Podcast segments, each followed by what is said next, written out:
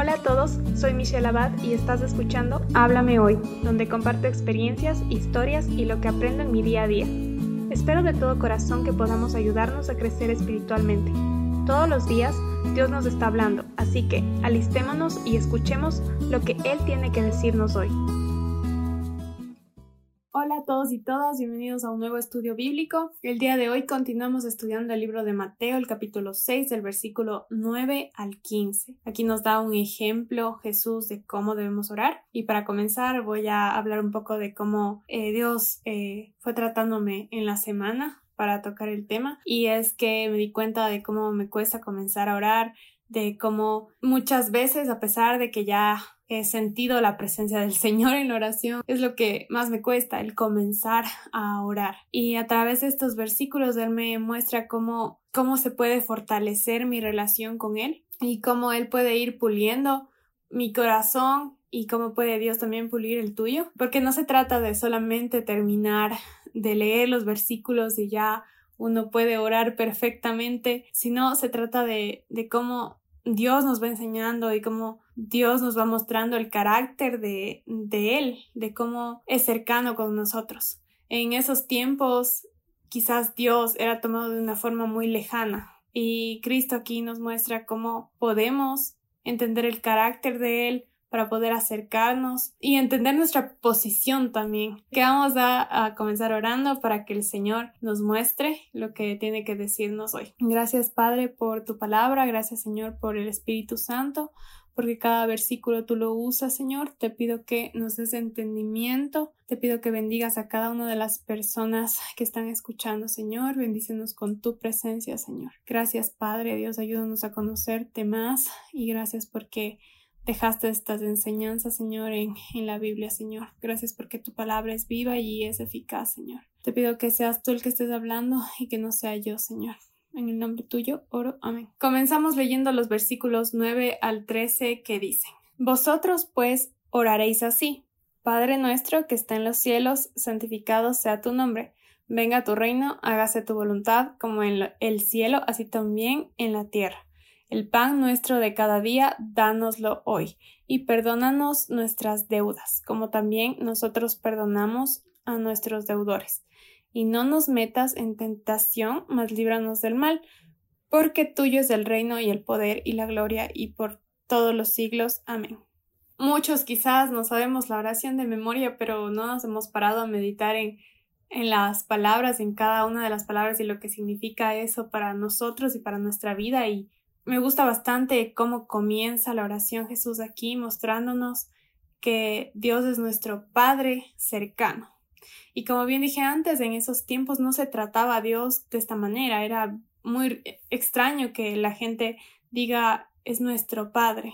Eso era algo muy íntimo. Pero aquí Jesús nos muestra ambas cualidades de Dios porque dice que es nuestro Padre y también que está en los cielos. De una manera de, de demostrarnos de cómo Dios es grande pero también es cercano, de cómo Dios es justo, es soberano, es poderoso, Él es santo. Estas cualidades, estas dos, suenan quizás muy difíciles para nosotros de comprender que Dios pueda ser así de cercano y también pueda ser así de grande. Cuando nos acercamos a Dios, tenemos que comprender que las características de Dios son así, son diferentes eh, quizás lo puedas entender, quizás nunca lo vayas a entender porque sobrepasa nuestro entendimiento, pero eso es lo bonito de, de conocer a Dios, de conocer la grandeza de Él y de cómo ambas características le corresponden completamente. Entonces vemos en estos versículos cómo uno se acerca a Dios y primero identifica con quién está hablando. Y esto me hizo pensar en las muchas veces que yo me he acercado a Dios así pidiéndole rápido las cosas o orando por la rutina y me olvido de con quién estoy hablando. Mediante estos versículos me doy cuenta que, que no siempre le trato como Dios, no siempre le trato como, como el Padre Creador, no le, no le rindo toda la honra que se merece en la oración. Al saber con quién estamos hablando, es mucho más fácil dirigirnos a Dios. Oraremos a Él con respeto, reconociendo su santidad, entendiendo que no tiene pecado, y de esta manera también comprendemos quiénes somos en Él, que somos imperfectos, y también que es un privilegio para nosotros el acercarnos a Él en oración. No quiere decir que está mal que comencemos hablando al Señor con nuestras necesidades, deseos y preocupaciones, pero sí es un llamado como a entender que hay que acercarnos al Señor con humildad. Se merece ser exaltado por quien es. Queremos su voluntad, que su voluntad es buena, agradable y perfecta. La aceptamos por encima de nuestros deseos porque entendemos quién es Él.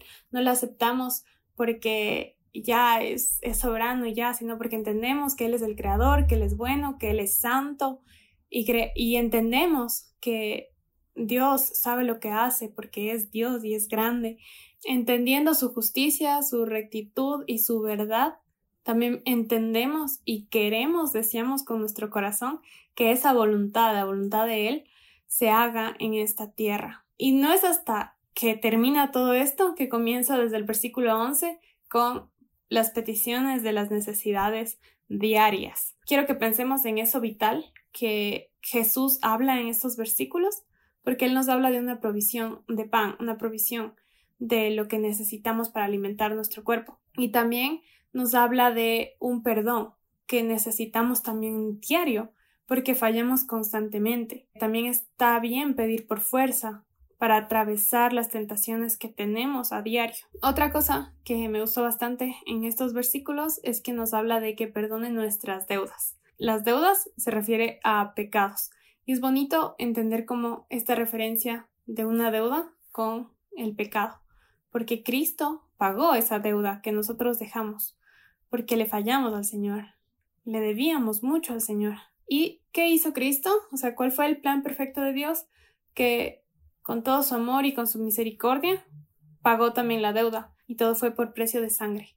Nuestras deudas solo pueden ser perdonadas a través del sacrificio de Él. Y es así que podemos acercarnos al Señor confiadamente para recibir este perdón que ya nos lo dio, nos lo ofreció como un regalo. Entonces le pedimos al Señor que nos libre de toda prueba que pasamos igual incluso a diario y por las tentaciones que por nuestros propios deseos y por nuestra debilidad solemos eh, sentirnos tentados y sentimos que podemos caer en esto. Debemos ser honestos en nuestra oración y si pedimos, por ejemplo, que el Señor nos libre del pecado, tenemos que entender lo que estamos diciendo porque muchas veces quizás decimos, sí, Señor, con nuestra boca, líbranos de esto, pero vamos allá y nos metemos en, lugares en los que no deberíamos estar y sabemos que no deberíamos estar y no estamos siendo del todo honestos con, con el Padre, porque en realidad nos estamos metiendo ahí. Y por último, en estos versículos vemos que se comienza con un Padre nuestro que estás en los cielos, santificado sea tu nombre, y se termina con un tuyo es el reino, el poder y la gloria por todos los siglos. Y me gusta mucho eso porque la oración comienza con una glorificación al Señor y termina glorificando al Señor. La oración nos lleva acercarnos a Dios, a darle gloria a Él. Y vamos a terminar con los versículos 14 y 15 que dicen. Porque si perdonáis a los hombres sus ofensas, os perdonará también a vosotros vuestro Padre Celestial, mas si no perdonáis a los hombres sus ofensas, tampoco vuestro Padre os perdonará vuestras ofensas. Terminamos este estudio recordando la importancia del perdón. Sin él no tendríamos acceso al Padre.